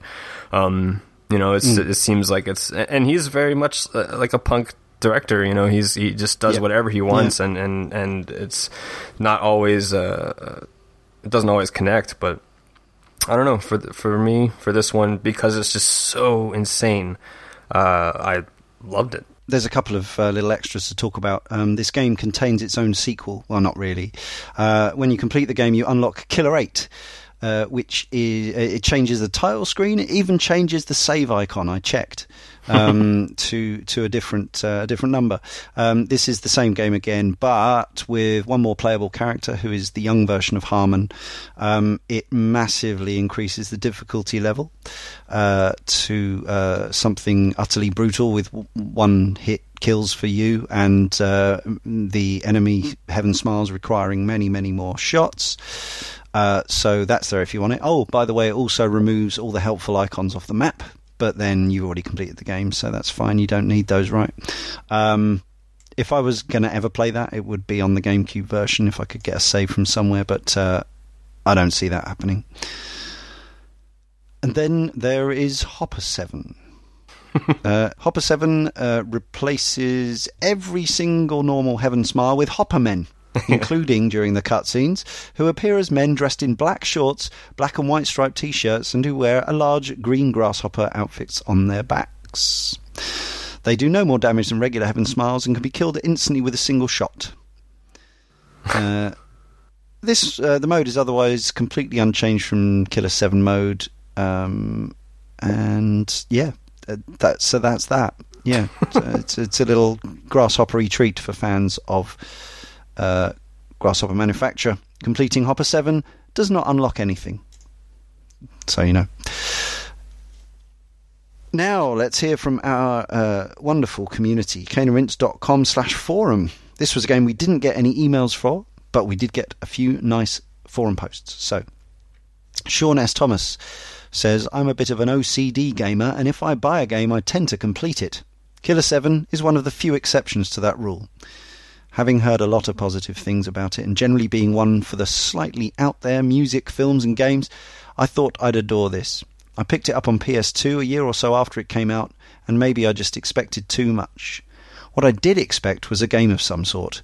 Instead, I got an experience that seemed to involve pushing a button to run along a predetermined route, the occasional gesture to move the cursor over an enemy, and the option to then open fire. It did sound really eerie, however, and aesthetically it was really intriguing. Being a graphic designer, I loved the art style and kooky on screen info, things which have stayed with me several years on. But as an actual game, I just found it incredibly tedious. Not pandering to the gamer is one thing, flatly refusing to explain the mechanics of your game and how it works is just bad design. It's good to see people trying something different, which I'd wholeheartedly agree with and encourage, so I guess this one just wasn't for me. However, much like Suda51's other work, in particular the almost good but ultimately really irritating No More Heroes titles, I feel like there's a semi competent film student attempting to say something insightful whose message is drowning in a fairly dull and barely realised game. Next up, we have Alex79UK. He says, I remember being fascinated by Killer 7 upon release. It looked really interesting to me, something I definitely wanted to play. I loved the visual style, and knowing from previews, etc., that the story was a bit on the crazy side definitely appealed to me. I didn't actually get around to playing it until last year, whereupon it utterly baffled me.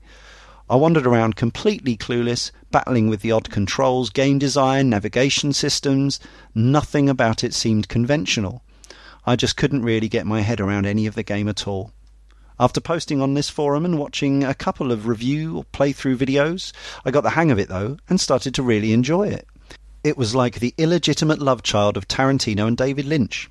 I only played for a couple of levels before moving on to something else, but it's definitely something I'd like to return to at some point. I don't think an HD re release is really necessary given the nature of the graphics. They're pretty timeless, but I would really like a PS2 Classics release, or perhaps a Vita port, about as likely as a Mario 64 port, I should imagine, just so I don't have to plug in an old co- console to play it. But if that's the only way I'm going to be able to return to this true oddity of a game, then I'll be happy to do so. Once again, Tadino, Daniel Gomez weighs in with his uh, opinions this time of the, the overall Killer 7 experience, of which he says Killer 7 is not so much a game as it is an enigma. Is it a game about the subtle imposition of Western culture over Eastern cultures and the clash and mixture between the two? Maybe it's a critical deconstruction of the survival horror and first person shooter genres, where both are reduced to their basics crazy puzzles, aimless exploration, and pointing and shooting while moving on a straight line. Or maybe it's all about the view of the world through the eyes of an insane person. Or it's all just a bunch of nonsense with no meaning thrown into the screen to see what sticks. For me, Killer 7 is all of the above, and more. I've never played a game that left me so confused and fascinated at the same time as this one. Gameplay wise, it's very simple. You just scan, shoot, and occasionally use abilities and items. I really liked the whole process, though the puzzles never got too annoying or obtuse. It was mostly just a matter of switch to the right smith and it would be done. I did have some cases where I would wander around wondering what to do, but those weren't the norm, and I eventually figured them out. The gunplay, while not the most precise thing in the world, did its job, and I really liked the process of stop, scanning, and shooting, and of changing between the smiths to see which weapon worked best for each situation. Not only that, but the kinetic feel of the guns is great. And nailing a perfect shot is so satisfying, it justifies the shooting segments.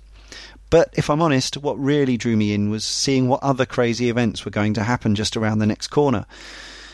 If it was going to be a crazy Brazilian cult leader that turns into a monster, or a cosplay assassin that works for a middle aged man. It also helps that both the music and the visuals were immediately appealing to me, making every level interesting to go through even when I was stuck. Ultimately, though, Killer 7 is a hard game to reach a conclusion on, and that's maybe part of the point, if there is a point to be had. But regardless of what you think about the game, you can't deny its uniqueness, and that can be both a good and a bad thing. For me, I think it's good, but at the same time, I wouldn't recommend this game for anyone looking for a great gameplay or story. But if you want to experience something you've never seen before, well, it's hard to find something more memorable and weird than Killer 7 fair dues. Thanks, everybody, as ever, for your uh, invaluable contributions. Uh, we also have contributions in just three words from Twitter. Follow us at Cane and Rinse. Okay, Sean Thomas says style over substance. Global Mega Dude Dan, multiple personality disorder. Corey Williams, memorable, strange controls. Ashley Day says, What actually happened? Ben Taylor understood some bits. Lee the Knight, bloody, surreal gunplay. Simon Cole says, Suda's most memorable. Daniel Gomez says, Journey of Smiles. And Robin R says, You're f***ed. Right, I think it's fairly apparent the order in which we do this. Uh, regular listeners will know that I always like to uh, work up to the most uh, positive person. Sometimes it's harder than others. Let's start with Josh. I really want to see a re release of this game because I think a lot of my problems would be solved just by having an experience that was uh, running at a better frame rate and, and had slightly smoother controls. Because I think the core of this game is really compelling and there's something there.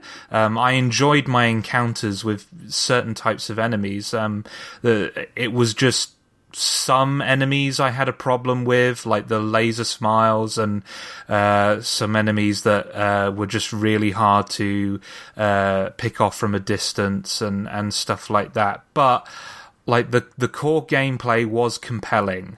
Um, the art style is just all over the place in a good way. I did appreciate the art direction in this game, and the sound design is uh, memorable. Those those Heaven Smiles laughs will stay with you for a long time. I think the story is a complete mess, and for as crazy and creative as it is, there's no focus and there's there's nothing really driving it forward apart from whatever idea happens to be be the core of that level at that time. Um, I think uh, this game kind of you know, I, I've already mentioned this, but like Suda's politics just do not mesh with me, and I think this game kind of finally was, you know, the final nail in the coffin for me, and I, I just can't, I can't give Suda a pass for that stuff anymore. But I, I, I can, I think what frustrates me is that there is a game that I would love in here somewhere, um, but ultimately I just came away liking it. Yeah, not too not too shabby, really. Well, in some ways, you're less confused than me then, because I really don't know how to sum up this game. I've been thinking about it. I'm actually surprised um, by how few uh, how, how, few times we've had to go to the thesaurus for uh, you know variations of bizarre, rum, strange, uncanny, weird, out there, outre, etc., etc. Um, but those are the adjectives that kept coming to mind when I was playing Killer 7. Um, it shocked me at times. Uh, it made me laugh a couple of times, I think. Um, it frustrated me a heck of a lot, and a lot of that was probably more to do with the PS2 version being uh, a bit janky, a bit of a shoddy port than than anything. But also there were there were other elements. Just I felt so suffocated being on rails the whole time. Uh, I got fed up of being lost when I felt like I shouldn't be lost. Um, there was even a bit later on where the game fully bugged out, and if I hadn't kept rolling saves, I wouldn't have been able to continue.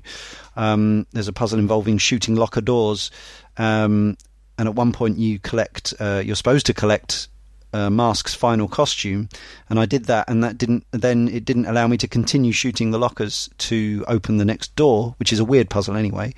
Um, there's that word, weird. It's a weird game.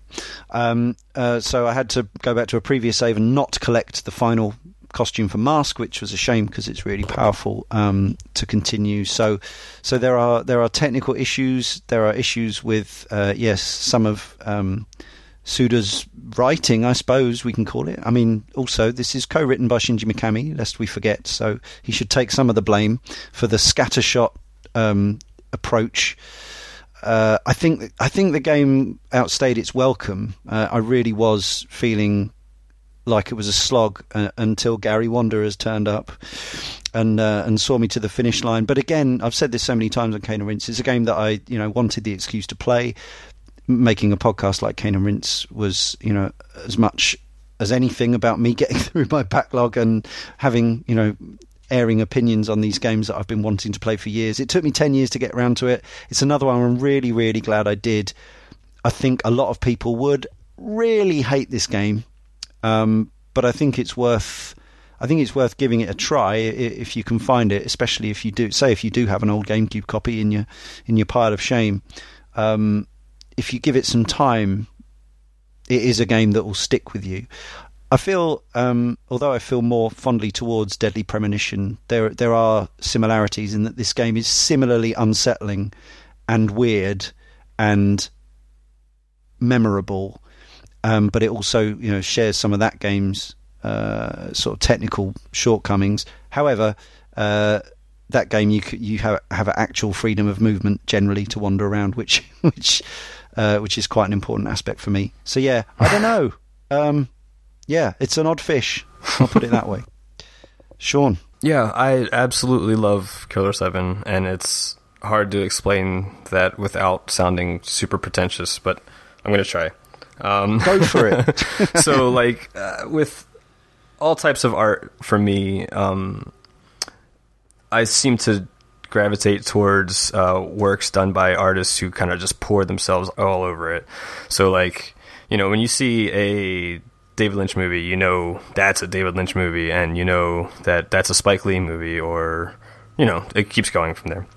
Same with music, same with uh, TV shows, and and it's not fair to just always say like this is a Suda fifty one game because clearly way more people than him worked on it. But having seen his work since then, you totally can just tell that this was his his baby, and he's said since uh, up to this point in time that this is his still his favorite uh, game that he's ever worked on, and I imagine that's because he just had total creative freedom given to him by Capcom, mm. and I just love seeing that, and I love that he just anything that you look at in this game, from the visuals to the gameplay to the music, which I think I was I, I feel shame that we didn't um, focus on more because I love the music in this game, and um, yeah, I, I yeah. like a lot of it very much. Yeah, we'll we'll hear some of it obviously, which is always Killer Seven is the reason why I'll always give the next Suda game a shot, and I've been consistently let down more and more with each release.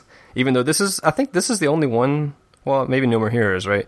But he hasn't really directed much since around this time. Uh, but his name just is always slapped on to all these games, and every game that his name is slapped on, I'm just kind of getting more and more uh, let down with. But uh, because he made Killer Seven is the reason why I'll always give his games and Grasshopper games a shot, just because it's so different and so unique, and I've never played a game like it since or, or before. So um, yeah, I just I totally recommend everyone give it a shot. And there's like you said, Leon, there's totally a chance that someone's just going to absolutely hate everything about it, um, and there's totally a chance you're going to love everything about it, and that's I think what makes some of the best art out there. So yeah, highly recommend it. Yeah, I, I, think it's probably safe to assume, given the way gaming works now, that he'll never get to make a game, a studio game like this ever again. Um, uh, the, you know, this this is a piece of its time in that you know he might get to make something that's completely mm-hmm. him, um, and obviously you can do a lot with quite a low budget these days. But whether it's as as part of you know whether it's funded independently or um, you know crowd funded or or whatever. Um, working within the frame of you know what was at the time one of the the biggest, most consistently brilliant studios yeah. At the time, you know, got him the backing and the and the support to make a game of this scope and ambition, and you know whether he whether he succeeded in terms of enjoyment for each individual or failed. Um, yeah, there's no doubting that um, that he made a mark with it, and and and I really do think that this is kind of an un- unquantifiable, but I don't think there is uh, an auteur game maker whose work is more instantly yeah. recognizable. Like for me, I, I, think you know you could you, you might need to look at a few different screenshots or or or watch an hour or so of, of mm-hmm. a Kojima game or say something like that to necessarily know it was absolutely definitely him. Whereas a Suda game, you, you pretty much you can just see it and feel it and hear it instantly. And again, if you don't like what he does, then that's not a good thing. But but but but I like you know I like that there are people like that. Just um, yeah, even if I don't agree with all, as with Josh, you know, certainly not comfortable with all, all his uh, depictions of certain types of character and stuff. But but I am into people having a real, you know, a, a creative say on the game rather than games being designed by committee and focus tested and all that sort of thing. I think it's really important. Right, soapbox over. Um, that's another uh, another podcast, and uh, so it just remains for me, Leon, to thank Josh and Sean, and to remind you that next time in issue 181, we begin our five podcasts looking back at Bungie's famous sci-fi FPS series with the monster Xbox Live hit and contentious single-player campaign of Halo 2.